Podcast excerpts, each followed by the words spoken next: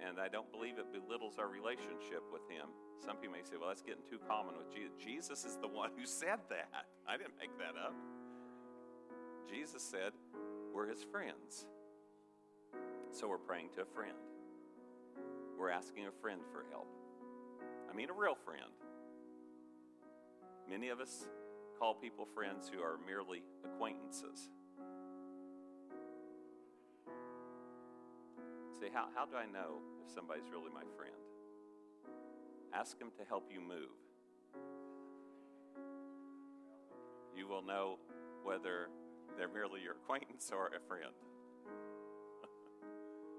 uh,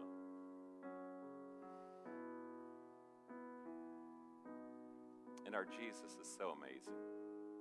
I don't know, you're still a a group of people on planet Earth that want to go under the law. John tells us this John, the dear friend of Jesus, he said, The law came through Moses, but grace and truth through G- Jesus Christ. I would much rather have Jesus be my leader than Moses, as, as wonderful a man as Moses was. Uh, and what Moses had to offer the people was the law. What Jesus has to offer is grace and truth. So as we pause for pray, prayer, I want you to pray to your dear friend Jesus. Pray in your dear friend Jesus' name, under his authority, with his approval. Bring your request before God. If Jesus did it, you know it met his approval. Did Jesus heal people? Yes. Did Jesus deliver people from addictions and pain and, and uh, beat down lives? Absolutely. Did Jesus elevate people all the time? Did Jesus heal the brokenhearted, set the captive free, proclaim the favorable year of the Lord? Yes, yes, yes. All those things, we are more than, uh, it's more within our, absolutely within our rights to pray.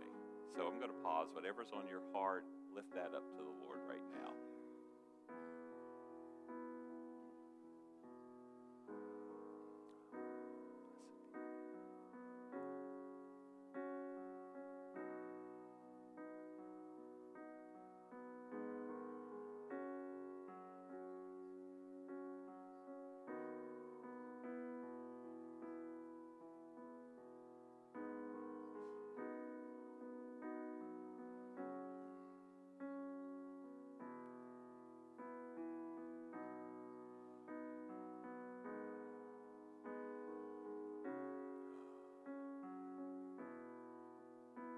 Dear precious friend Jesus.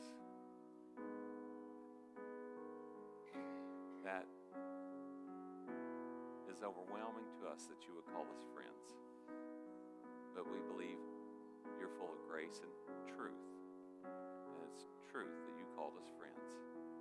And so we come before you, dear Jesus, on behalf of, of ourselves and others, friends and family. Ezekiel, you said that you looked for somebody to make up the wall, to stand at the hedge to pray, but you didn't find anyone. We say that will not be so in this house today.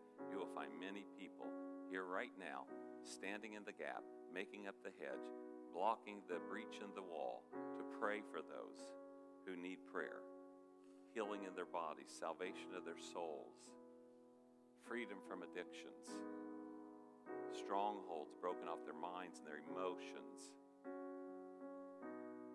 We pray for those who may be struggling and contemplating suicide, and we curse that spirit of suicide in the name of Jesus. It's so rampant in the world today.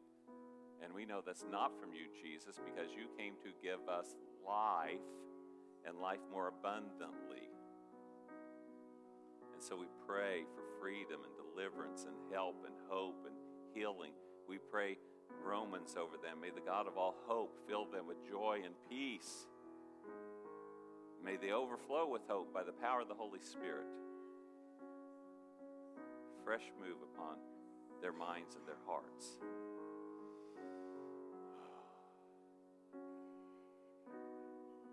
Thank you, thank you, Lord. And Lord, we do not want to neglect our other role. We are servants of the Most High God, but we serve you as dear friends who are happy to do so and love to do so and consider it our honor. Our honor. Lord, move, answer our prayers. In Jesus' name,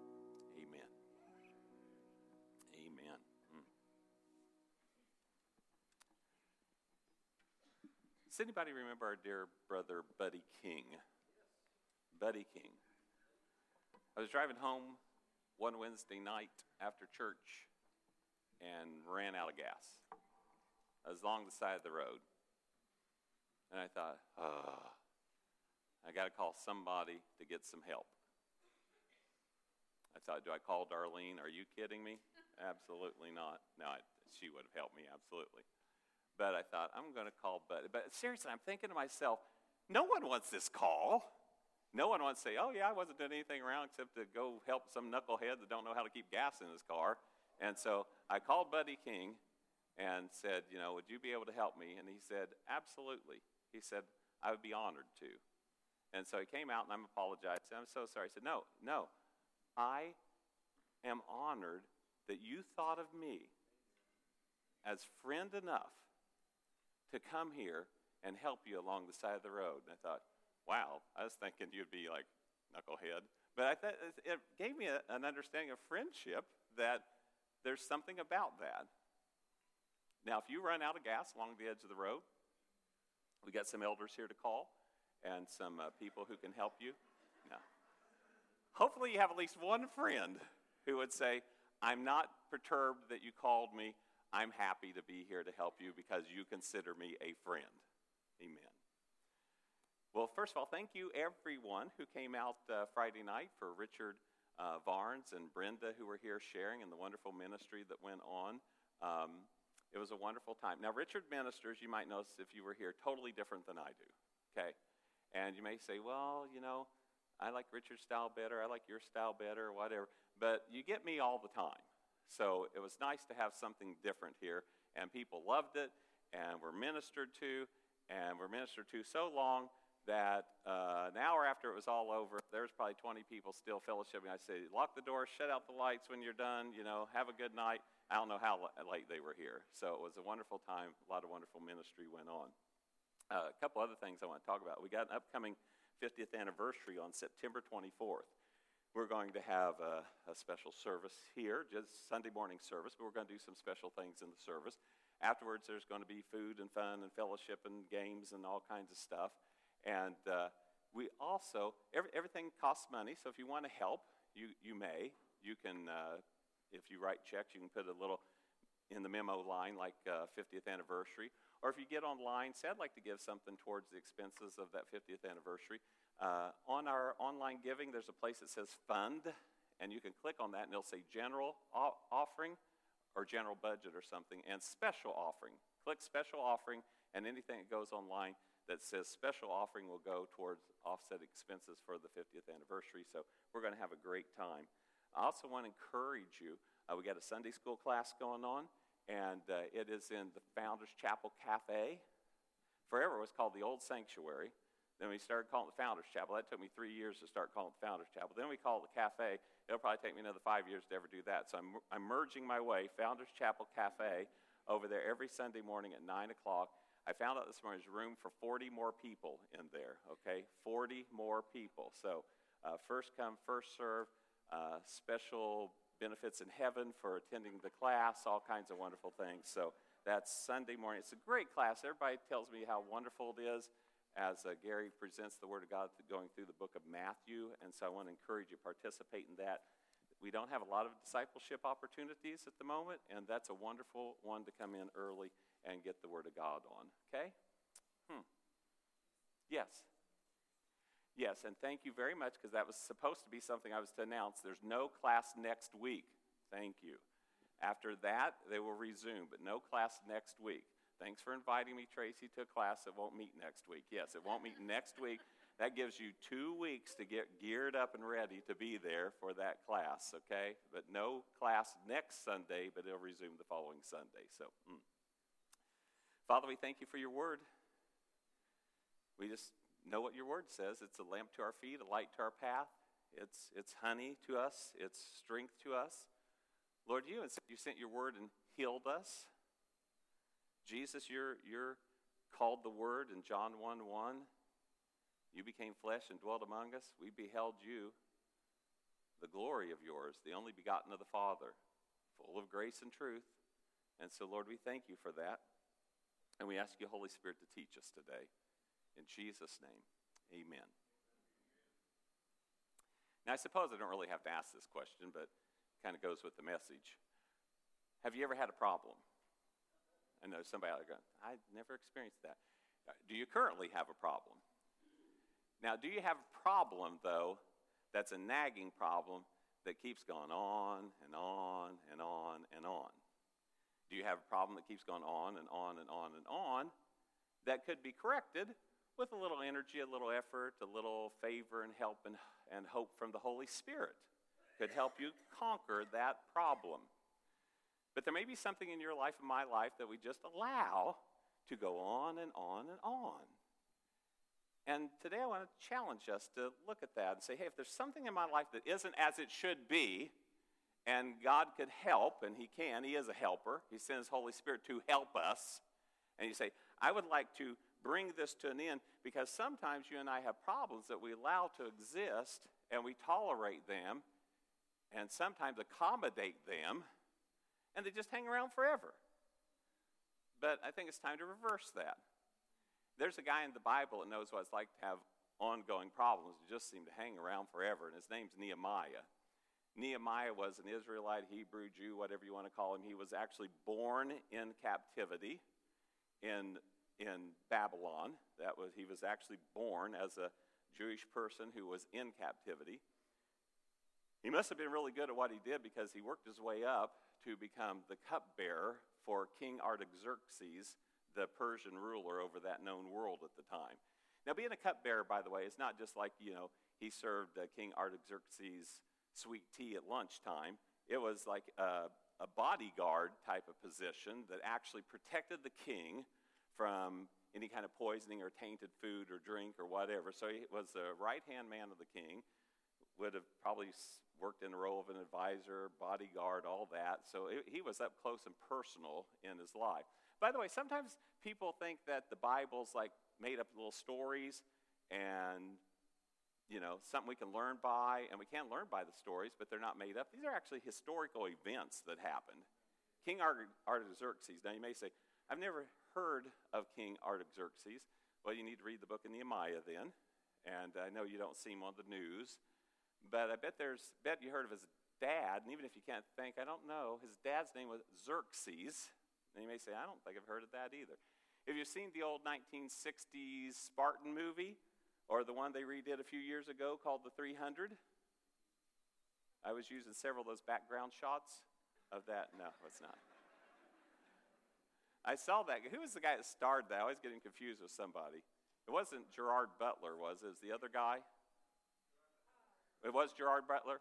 Gerard Butler, I saw him interviewed one time, and they said, Man, said, you know, let, let us see that six pack. He said, I ain't got that six pack no more. I'll never have that six pack again. he said, he said, and it's funny because guys see that thing, man, that's, that's what I'm going to be like in six weeks. No, he, he talked about the energy and effort that took to gain that and maintain that just for that movie. So that's why I don't worry about having a six pack. And so, anyway, um, in that movie, the, the Spartans, uh, an elite fighting group, and also they don't mention this much, there were 2,000 Greek soldiers as well. But still, that's a very minuscule number that's coming up against the mighty army of Xerxes, the Persian Empire that was coming in. So you've heard of, of Xerxes. That, he, that was the real true king that was operation of Persia that was trying to take over Greece. And they pushed them back, which was amazing amazing historical thing. And his son is Artaxerxes. And so Nehemiah reigned during that period of time. Well, before King Artaxerxes was a king called Cyrus. Cyrus allowed 50,000 Jewish people to head back to Israel and to Jerusalem. And when Nehemiah comes on the scene, they had been back in Jerusalem for about 90 years. 90 years.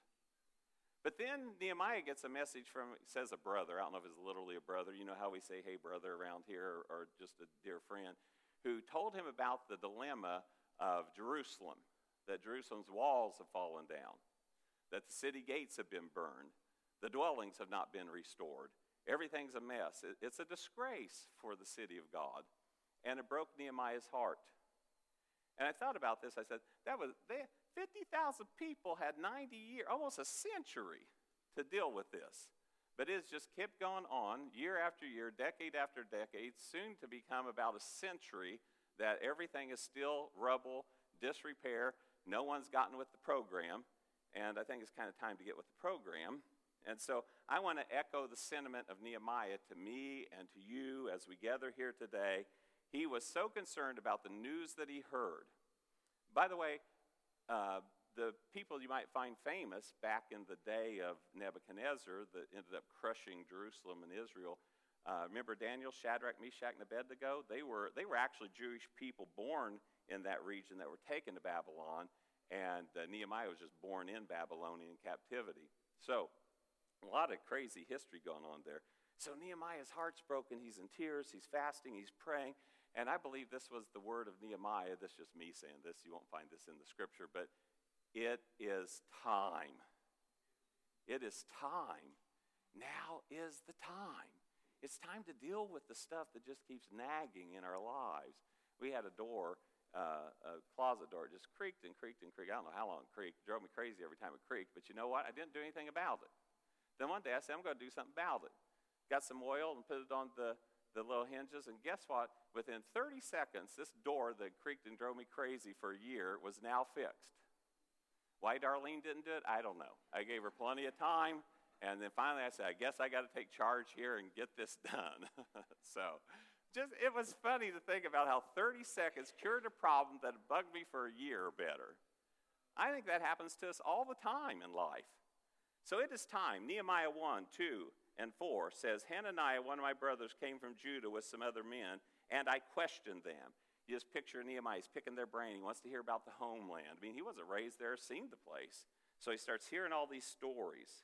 He said, I questioned them about the Jewish remnant that survived the exile and also about Jerusalem. They said to me, Those who survived the exile are back in the province and are in great trouble and disgrace.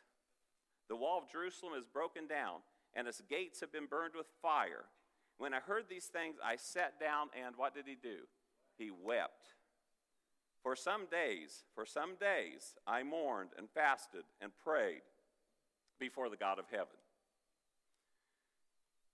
Maybe we've all let some things go on and on and on in our lives because we really don't have a brokenness about the trouble and disgrace that those things are causing and creating. And we don't see the urgency to need to fix them but I believe God does. Nehemiah, if you read the book of Nehemiah, he's utterly dependent upon God. He doesn't believe really that he's the man, so to speak, but he has the burden. And he prays, and God keeps directing and leading and doing all kinds of wonderful things. I think a good place for us to start is to ask God, help us catch your heart. Help us have godly sorrow. Godly sorrow. If anything is not as it should be, help us to have some godly sorrow. Say, this is not right. This is not how things should be, and to have a godly sorrow for it. Now, Nehemiah is sitting pretty in life. He's uh, one of the inner circle of the king. Just so you know this, the, the, these kings were obscenely wealthy and powerful. I mean, beyond what you and I comprehend. If you ever study Solomon, the people who served Solomon, their dress code, their wealth blew away other kings, how, how they were dressed and attired. So I know this Nehemiah's eating good. He's not coming into the presence of the king, you know, having slept on the street for five weeks, not bathed for five weeks, not had a haircut or a shave. I bet he's got the best tailor, the best barber, the best hygiene system. I bet he's got all that as he steps into the presence of the king. He has all those things going for him, but what he doesn't have going for him is this nagging feeling in his heart that something's not the way it should be and that needs to change. and it needs to change now. And so this godly sorrow moves him to tears, moves him to mourning, moves him to fasting, moves him to prayer, but also moves him to something else action. It moves him to do something about the situation. And once again, we can always call upon God, help us to have action, to move by the power of the Holy Spirit. So, through this series of God orchestrated events, there's no way other to say God orchestrated events, Nehemiah gets permission from King Artaxerxes to leave, leave his position as cupbearer. King Artaxerxes gives him a military escort through harsh lands to Jerusalem. He also gives him letters of protection. So he tells the people basically, he's got these decrees from King Artaxerxes. If you mess with, with Nehemiah, you're messing with me. And then he has uh, orders of protection, orders of authority, uh, King Artaxerxes says, You know what? I'm going to make you governor over that region. Why? That's a smart move. So Nehemiah doesn't show up and say, Hey, let's do something. They go, We don't even know who you are. Who are you? What are you doing here? But he, he's now governor over the region because Artaxerxes makes him such. So he comes in with a position of power and influence. And then he gra- grants him supplies to the, the king's lumber so he can get building material, do whatever he needs to do. So just absolute favor, favor, favor, favor, crazy favor on Nehemiah on every angle. And I believe when you and I say, I'm going to take action, that crazy favor of God begins to come on our lives. That all of a sudden, because there's no way you know, Nehemiah was going to stand before the king and say, Now, tell you what I want you to do. I want you to do this. I want you to do this. I want you to do this. And I want you to do this. He does say, What can I do for you? And so he lays out the general idea. And then King Artaxerxes says, I'm going to do this for you, and this for you, and this for you, and this for you, and this for you. We got a king much better than Artaxerxes. And we say, Man, I, Lord, I believe you're leading me to do this, he says, Okay, let's do it. Let's make this happen. I'm going to do this for you. I'm going to do this for you. I'm going to do this for you. I'm going to do this for you. We got an amazing, amazing God. So it's time. Favor on every side. The short story is this that Nehemiah gathers a team. And if you read through the book of Nehemiah, you'll notice that anyone who's willing to work gets put to work. Anyone who's willing to work gets put to work. And it's a very interesting story because their assignment is actually a construction job. We're going to rebuild the walls of a city, which we probably don't think much about this, and I won't get into great detail, but obviously a city wall is very important for protection. You know, very important because they, they love to fight. Armies are always going against armies and people against people. I thought we were kind of done with that in the world, but apparently you turn on the news and there's still some country wanting to invade another country. And so, I don't know. I just say, can't we all just live and let live? But anyway, that's a little too simple, I guess. So, they got to rebuild these walls. And when you start reading through it, one thing that struck out to me was they don't say, oh my goodness, we got, you know, A1 construction on the scene today to help with this. It says, one point says, a ruler and his daughters rebuilt a stretch of the wall. Now, a ruler could have said, well, that's beneath me. I mean, I'm a ruler. I tell people what to do, I don't go out and do it. And there is one group of rulers that says they would not lift their shoulder to the job, to the task. They thought that's beneath me. I'm not going to do that manual labor. But most of the people got with the program. If you read on, you'll find out that there were merchants rebuilding the wall. There were goldsmiths rebuilding the wall. Levites. What's Levites? Their worship team. The worship team didn't say, No, all I want to do is just sing kumbaya and write some songs and and after all, you know, if I got out there and worked, what would happen if my fingers got hurt? I wouldn't be able to play my instrument. And so, no, the worship team says, I'm, I'm in, I'm going for it. And then there were perfume makers. Interesting that that was one of the job professions that were out there. There were priests. So the priest didn't say, you know, preacher didn't say, well, you know, that's just uh, not what I'm called to do. I'm called just to make sure other people go work. I mean, any workday we've had at this church in the 30 some years I've been here, except maybe one or two where there's a conflict of interest, I'm here working. I'm here. I'm hiding most of the time, but I'm here doing something, you know, doing something because you know what? Nothing should be beneath us. Nothing should be beneath us. It all needs to get done. So anyone who's willing to work got put to work.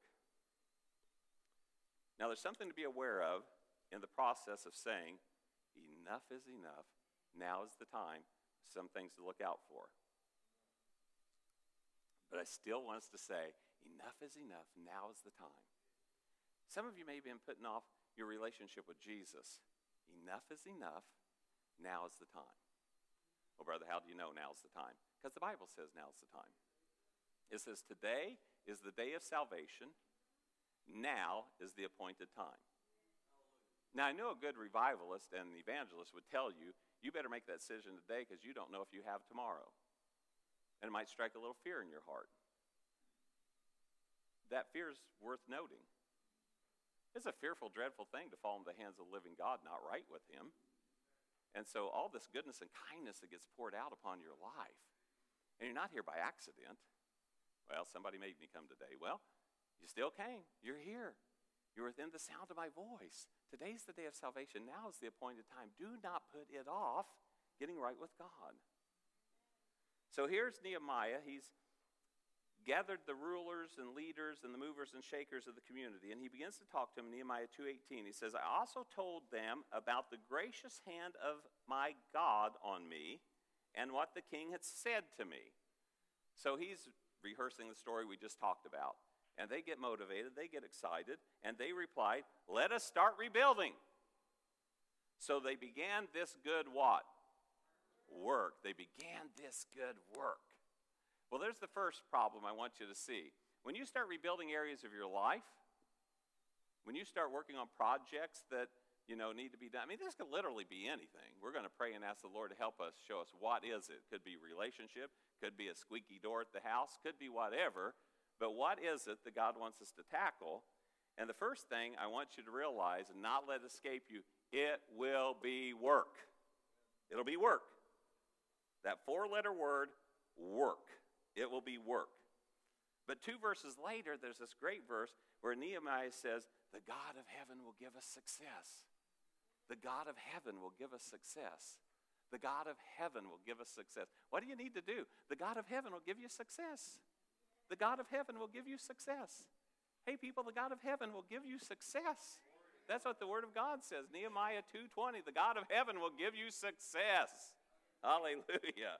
We'll take it, Lord. The second thing that you'll notice as you begin this good work is there always be naysayers. There's always a critic. There's always a pessimist. What I want to challenge us today is let's make sure we're not our own worst critic. Let's make sure we're not the doubters in the, pro- in the process. Other people will doubt it. Well, you can't do that. I don't know who you think you are. You know, you're trying to get above your raisin. You're trying to do this. You're trying. No, no, I'm trying to do what God wants me to do with His help. So, no critics, no pessimists, no doubters, no cynics needed. But for for heaven's sake and for your sake, don't you be your own worst doubter. Go ahead and believe the Lord. Then Nehemiah gets sent what I call this unholy trinity. Sanballat, Tobiah, Geshem, they show up on the project just to cause trouble. I won't ask for a show of your hands. You, you may say, I don't have three, but I got two like that. Or I got one. Well, there's some things that they do, and I want to I want to look at this because be aware of this. Remember, Paul said, "I'm not ignorant of Satan's devices, lest he gain an advantage over me." So we can find out what are the devices. What what's uh, heads up? What's going to come against me when I say I'm going to rebuild this wall in my life? I'm going to fix this problem. I'm not going to accommodate it anymore. I'm not going to tolerate it anymore. I'm going to fix this thing with the help of the Lord. The first thing that Sanballat, Tobiah, and Gish- Geshem did was they brought mocking, ridicule, and shame. Those are the first three things. Uh, who do you think you are? I mean, maybe the go- job could get done, but it can't get done by you guys. I don't know what you're thinking. And one time they say, uh, look at that weak wall they're building. If a fox jumped on it, it would fall over. I mean, they're just ridicule. No one likes to be ridiculed. I don't know if you've ever done something for the first time. You got an audience there who's good at it, they have no graciousness that they were awful the first time they did it too, but they want to tell you how bad you are. No one likes that. Makes you just want to quit. Like, I, let's just stop. But no, don't quit. Mocking, ridicule, shame. Shame's a great tool of the devil. Well, who do you think you are? And I know how you used to live you know, Don't you remember your high school days and your college days? How in the world do you think you can serve God and do this or that? And some of you are saying, man, I only have to go back that far. I go back to the drive to church this morning. You know, we got in a fight on the way to church this morning, you know, and so I got to do this or I got to minister or greet at the door. You know, isn't it great if you had a fight on the way to church? You got to be at the door, happy, smiling, faking it, you know, whatever. But you know what? Shake it off, move on, don't live in shame. But I will give you some advice, honestly. Fix the problem. You say, we got to fight every Sunday, well, stop it. You know, stop it. There are some things you can do to fix that problem, okay? So let's get at it. Say, this is not how things ought to be. I'm not going to tolerate it, not going to accommodate it. Let's fix it. The second thing were threats of harm.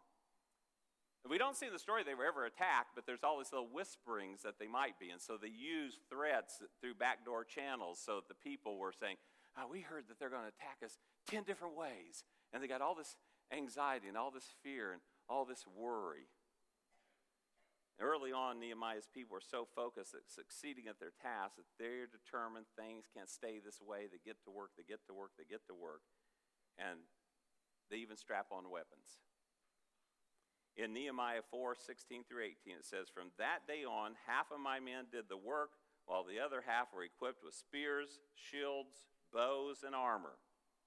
The officer posted themselves behind the people of Judah who were building the wall. Those who carried materials did their work with one hand and held a weapon in the other. They are serious to get it done. If I got to hold a sword in this hand, carry some mortar with this hand, I will. I'm going to do what I have to do. And it says, And each of the builders wore his sword at his side as he worked. But the man who sounded the trumpet stayed with me. The trumpet would be sounded if an actual attack happened. So, sometimes you got to strap on some armor and say, I, I got a task to do. So, if I got to build a little and fight a little and build a little and fight a little, I will. Now, we are not talking fighting people, in this case it would have been, but actually principalities, powers, and our own selves as we move forward.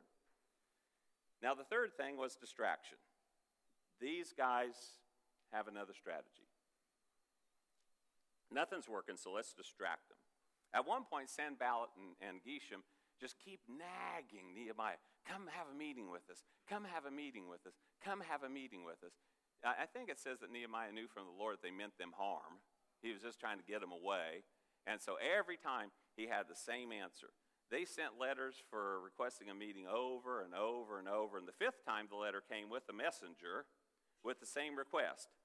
Nehemiah is on mission, man. He's working, he's building, he's doing whatever he needs to do. And every time they'd ask him, he'd have this exact same reply. Julie Asher told me, I mentioned this years ago, and it stuck with her, and I'm going to mention it again. Here was his reply. I love his reply. Nehemiah 6 3. And I sent messengers to them. Nehemiah sent messengers to Geshem and to um, Sanballat and said this said, I am doing a great work. I cannot come down. I'm doing a great work. I cannot come down. I'm on mission. I got a project to do. He said, Why should the work stop? And why should I leave it to come down to you. No, he stayed on mission. He stayed focused. He kept doing what he needed to do, and he did not get distracted. So when the devil says, I want to meet with you, say, I'm so sorry, I'm doing a great work. I cannot come down. Yeah. You got your naysayers and pessimists who say, Well, you know, I know you're doing this thing, but can we have lunch? Because I really want to talk to you about it. I'm sorry, I can't have lunch with you. I'm doing a great work. I can't come there. You know, I can't come there. Now, if it's somebody who wants to cheer you on and help you out with the thing, go have lunch with them. But if somebody just wants to belittle you, ridicule you, you know, mock you, tell you why you can't do it, tell them, hey, I'm sorry, I'm busy. I, I got stuff going on. I cannot come down right now. I'm doing a great work. The fourth thing that comes is lies. The messenger was told to tell them if he wouldn't come, you tell them that we heard that Nehemiah, you're trying to set yourself up as king. And you, we heard that you even have prophets that are getting ready to prophesy that Nehemiah is to be our king. I love what Nehemiah did. He didn't say, well, we need to have a big debate about this. He said, first of all, he said, that is a lie.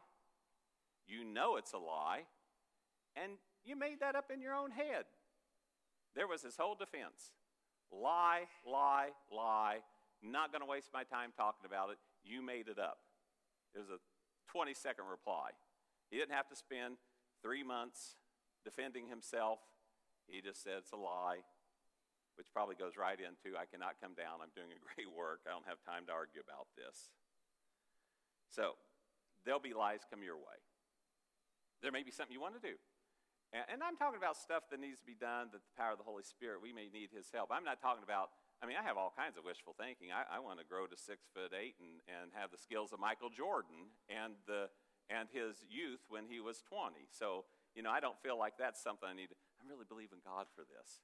Now, there's always one person that says, God could do that. Uh, God could do. Okay, He could. I mean, I can't say He can't. I mean, if He can speak universes in place. So, but if I'm here next week at the same height, uh, by the way, I don't plan on quitting the job. I'm just going to go play a little basketball in the week and come back on Sundays, okay? So sometimes people have wishful thinking, but I'm talking about real stuff that needs to be dealt with in our lives. And there's always some lie. Well, you're too late. It can't happen now. The devil's so funny because he's just a liar. He's absolutely a liar. That's what the Bible says. We looked at a few weeks ago. He's a liar. He's the father of lies. When he lies, he's just speaking his native tongue. That's just what he says. And so he'll come to one person and say, you know, it's a really good job and good thought process, and I like how you're thinking, but you're you're just you're too old for that. Oh. Then somebody across the aisle has it that's 30 years younger, and he goes over and says, "That's a great idea, but you're just you're really too young for that." It's like, "What? Are you too old? Too young?" He just says, "I don't want to get done," so he's trying to lie. There'll always be a liar. But I want to tell you, you're not too late. You're not too old. You're not too young. You're not marked by God for failure. You're not disqualified because of your past. So combat each lie with the Word of God. Remember, we, let's be a prophet of God's Word. Let's just speak God's Word. Speak God's Word. You're too old. Really? Did you try that same lie on Caleb? When he walked up 80 years old and told Joshua, he said, Don't forget that Moses promised me that hill country with all those giants up there. He said, I just want you to know this. I can swing a sword as good as I could when I was 40. My strength hasn't abated. My eyes have not dimmed. Go give me that mountain. Go give me those giants. And Joshua said, You got it, brother. you know, so you're, you're not too old. Well, I'm too young. Did you try that lie with, with Samuel when he was a little kid and heard the word of the Lord? It's a lie. Just don't buy the lie. Don't buy into the lie. Just confess the Word of God. Prophesy the Word of God over your life. Now, there was something that Sanballat, Tobiah, Geshem were not to blame for, although I'm sure they aided in this. And that's our next thing that we got to watch out for. It's called discouragement. See, everything's wonderful when it's just a plan in your head but then it actually becomes, has to become real live work. And so, Nehemiah chapter 4, verse 6, and then we'll skip to verse 10. In verse 6, it says, So we rebuilt the wall till all of it reached half its height, for the people worked with all their heart. There's a lot of energy, a lot of zeal going on, a lot of effort. So the wall's halfway up. A lot of people say that was halfway into the project, and it is kind of, but I don't know that it's a day for a day, because probably faster moving along down low, I'm thinking, than when you got to get up 20 feet in the air and start rebuilding the wall. So they're going at it. The wall's halfway up. Most of these walls, seriously, in cities were at least 20 foot tall, so it's no little project. And then verse 10 Meanwhile, the people in Judah said, The strength of the laborers is giving out. And there's so much rubble, we cannot rebuild the wall so Nehemiah gives them pep talk. They get back at it. The project's half done. People are ready to quit, get discouraged, tired. I don't know if you've ever been tired. Just you can be tired emotionally, and because all the stuff that's going around. I mean, it, it's got to be emotionally draining on you to have to do your work with one hand while you carry a weapon in another. It's got to be emotionally draining looking over your shoulder to make sure you're not getting shot with an arrow or something. So they got all this emotional and physical energy they're giving. But I want to remind you that the God of heaven is going to cause you to succeed. So watch out, beware. We all got the capacity to get weary, get tired, want to quit, our energy wanes. It's, let me say it like this, because I've done this before. Maybe you have. Maybe you're watching some, you're watching Rocky, okay? So you're saying, you know what? I'm going to get in shape. And so you say, I'm going to get physically fit. Well, that's all fine. while you're sitting on the couch eating ice cream, man, I'm gonna I'm gonna get physically fit. I'm gonna go for this thing. Yeah. And so you're you're, you're eating ice cream, popcorn, your favorite beverage, whatever. And so you're you're like, oh man, that's what I'm gonna do that. And then you start thinking about, you know what I'm gonna do? I'm gonna run a marathon. That's what I'm gonna do. Now you don't think to yourself, you're 60 pounds overweight and you haven't run since sixth grade, okay? But you're gonna run a marathon. And so you start thinking about running a marathon. It's kind of exciting. You visualize yourself crossing the finish line side by side with a Kenyan runner, you know, breaking across the, oh, we're not sure who won. And they're, they're celebrating you, and the cameras are there, and they're putting the, the, you know, the gold medal around your neck, and it's so exciting. Man, you're so svelte and trim and in shape and all that. It's so exciting as you dip in for another bite of ice cream and you keep eating that. And you say, That's what I'm going to do. You get so excited, you get online, you order three books on how to train for a marathon. Now, you can't train till the books come in, so you keep sitting there and eating ice cream. And then you finally get those, and you look through those, you map out a plan, you do all this and that. It's so exciting. But then you set your alarm because I'm going to run tomorrow morning for the first time. Not far, just 10 miles. Okay. And so the alarm goes off, and do you know what 99.9% of the people do? Shut it off. I mean, if you're sane, you're going to shut it off. I mean, you, you hit that thing, you say, no. Because why? It's more fun to visualize and think about than actually get out and do it. So we have to move past that and realize it is work. It's going to be work to go to work. I mean, I'm telling you right now. Let's say you say, you know, it's I've, for long enough I've I've lived in unforgiveness, or I've had emotional difficulties, or I've, I've I'm struggling mentally, or physically, or spiritually, or in relationships, or whatever. You say, you know what? Enough is enough. Now's the time. I'm going to change this. But there'll be a lot of pain in that change. A lot of things you'll have to deal with inside you, and it will become a lot of work. Fighting through the resistance will be work. Rebuilding that wall will be work. Breaking your old habit patterns will be work. Saying no to what's easy and familiar and yes to what's hard and unfamiliar will be work. It will be work. But the God of heaven will give us success.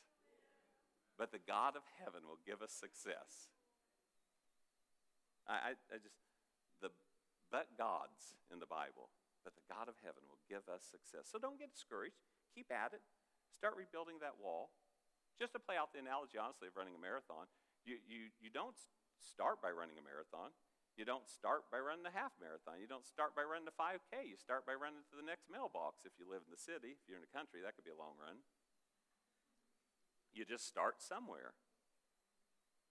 You also know this that you're not going to get trained in most things in a day or a week or a month. It's going to take some time. And you may think, all I did was I got up and took a jog for 50 yards and came back home. Okay, it's a start. Zechariah 4:10 says, "Do not despise these small beginnings." Do not despise these small beginnings. I love the next part of the verse. The Lord rejoices to see the work begin. You decided, I'm not going to be stuck in this problem. I'm going to get up 10 minutes early. I'm going to spend a little time in Scripture on this particular topic. And maybe I'm going to find a Bible verse and I'm going to memorize it. Now, if you haven't done a lot of memorization in your life, that's actually kind of hard to do and you'll go to work at it. And the Lord will see you get up, sit down, and open your Bible. And you know what the Bible says? He will rejoice. Can you imagine the God of heaven going, Woo! Oh my goodness. They cracked open the Bible. This is awesome. He's rejoicing over you. You're thinking, I haven't even read anything yet. Hey, you got the Bible on your lap and opened it up. It says, The Lord rejoices to see the work begin. If you read the whole story there in Zechariah, they're rebuilding the temple. And the only thing that's happened at this point is Zerubbabel has gone over and grabbed the plumb line.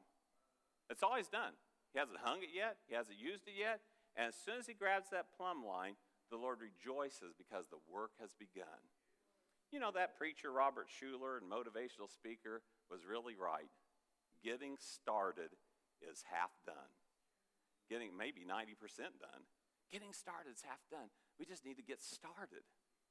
Get started. Now, follow me here. The walls of Jerusalem were smashed about 140 years before Nehemiah showed up on the scene. Somewhere about 90 years before Nehemiah showed up, 50,000 people were back in that area. And there was little to no progress, more stress on no progress. There was little to no progress on these walls, the city gate, the dwellings inside the city, nothing. Nehemiah gets a burden from the Lord. It is time. So it ticks in his heart. It is time. Now is the time. Enough is enough. How long will we endure this? He's broken about the damage and the distress and the dishonor of the city. He rallies a team, just regular folks, who are willing to work and get at the project.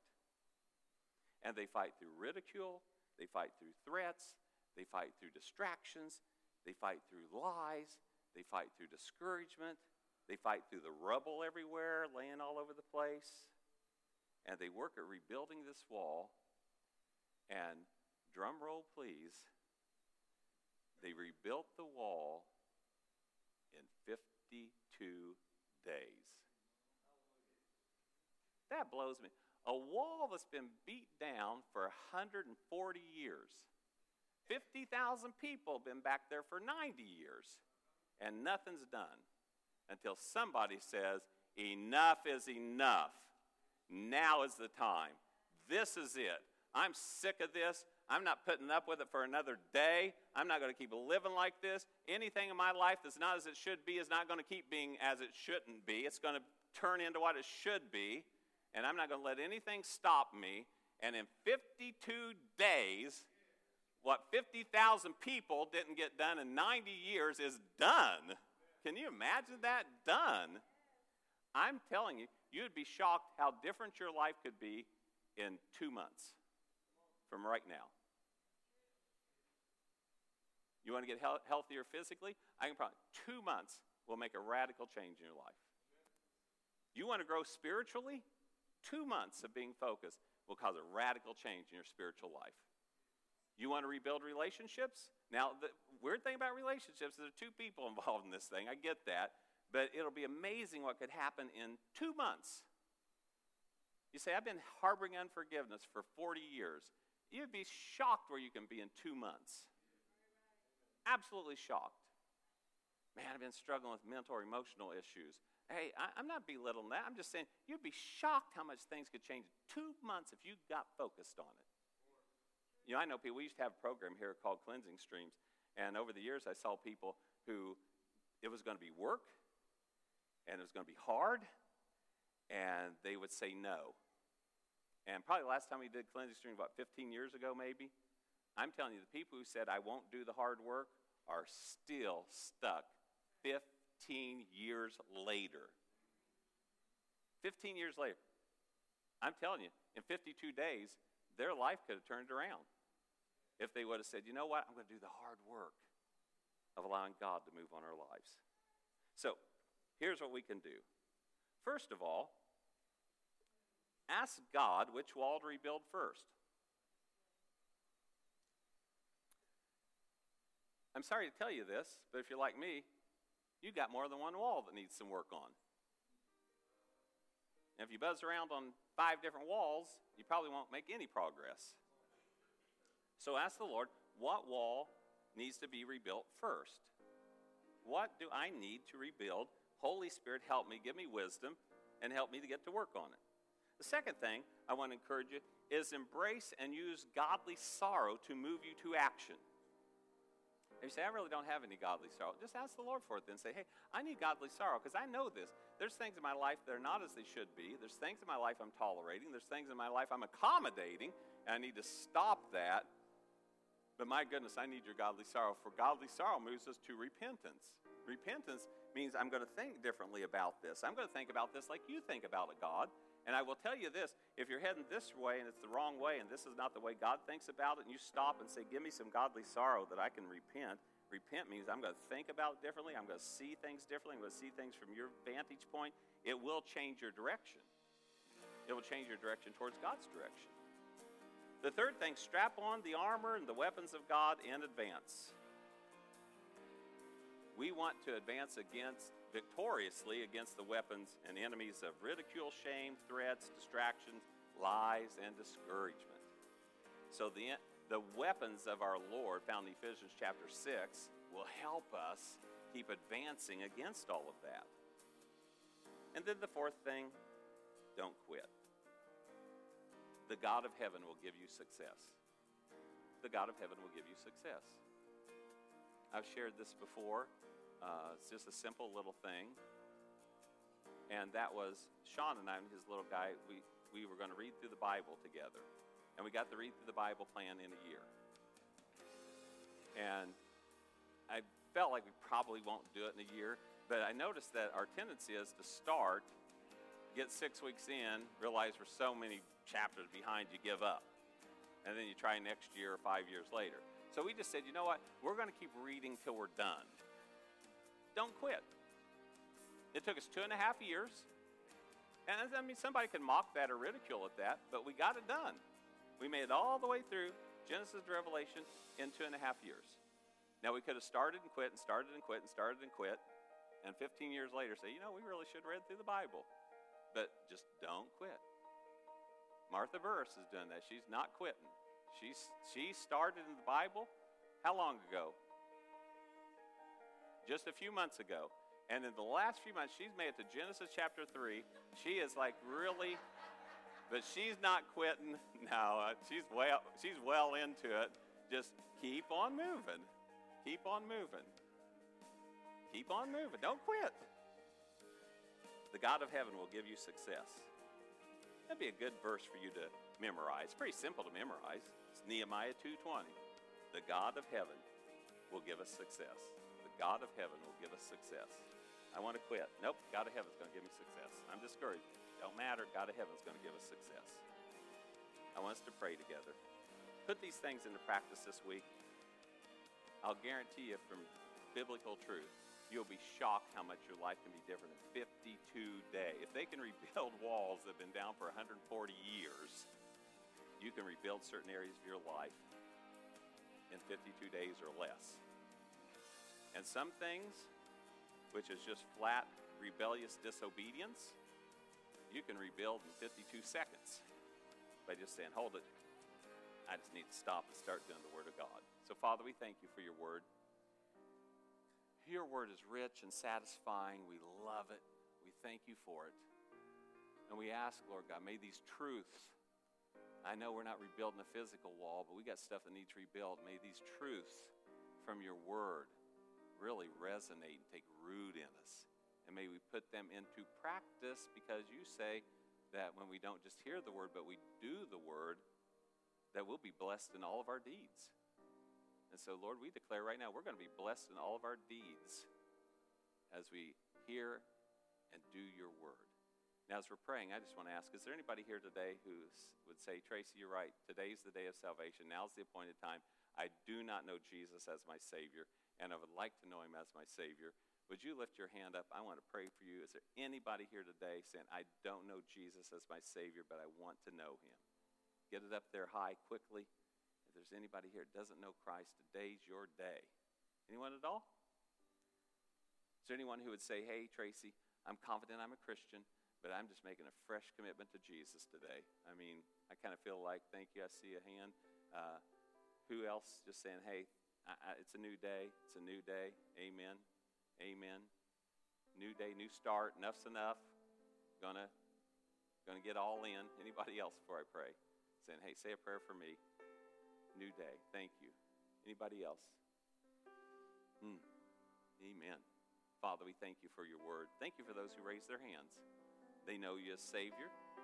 They're just saying, hey, they're just asking for some fresh wind and fresh fire on their lives as they move forward in new ways. Lord, strengthen them. May they not be discouraged. May they not be shamed. May they not believe the lies. May they just know this the God of heaven will give me success. I bless them in Jesus' name. Amen. Amen. Hmm. In a moment, we're going to close in with a, a scripture verse. Two things. One, if you're here for the very first time, if you'll go out in the foyer, there's a couple tables out there. There'll be somebody out there to greet you. And if you want to go up to them, just say, hey, this is my first time being here. We got a gift we want to give you to say thank you for being here. If you gave your life to Jesus today for the first time, maybe you're shy or something, didn't raise your hand, but you said, Lord Jesus, I'm yours. Go out and tell them that, and they'll give you a new Bible to help you grow your walk with God, okay? Well, let's stand to our feet. We're going to declare this out loud together. At the end of every service, there are people up here to pray for you.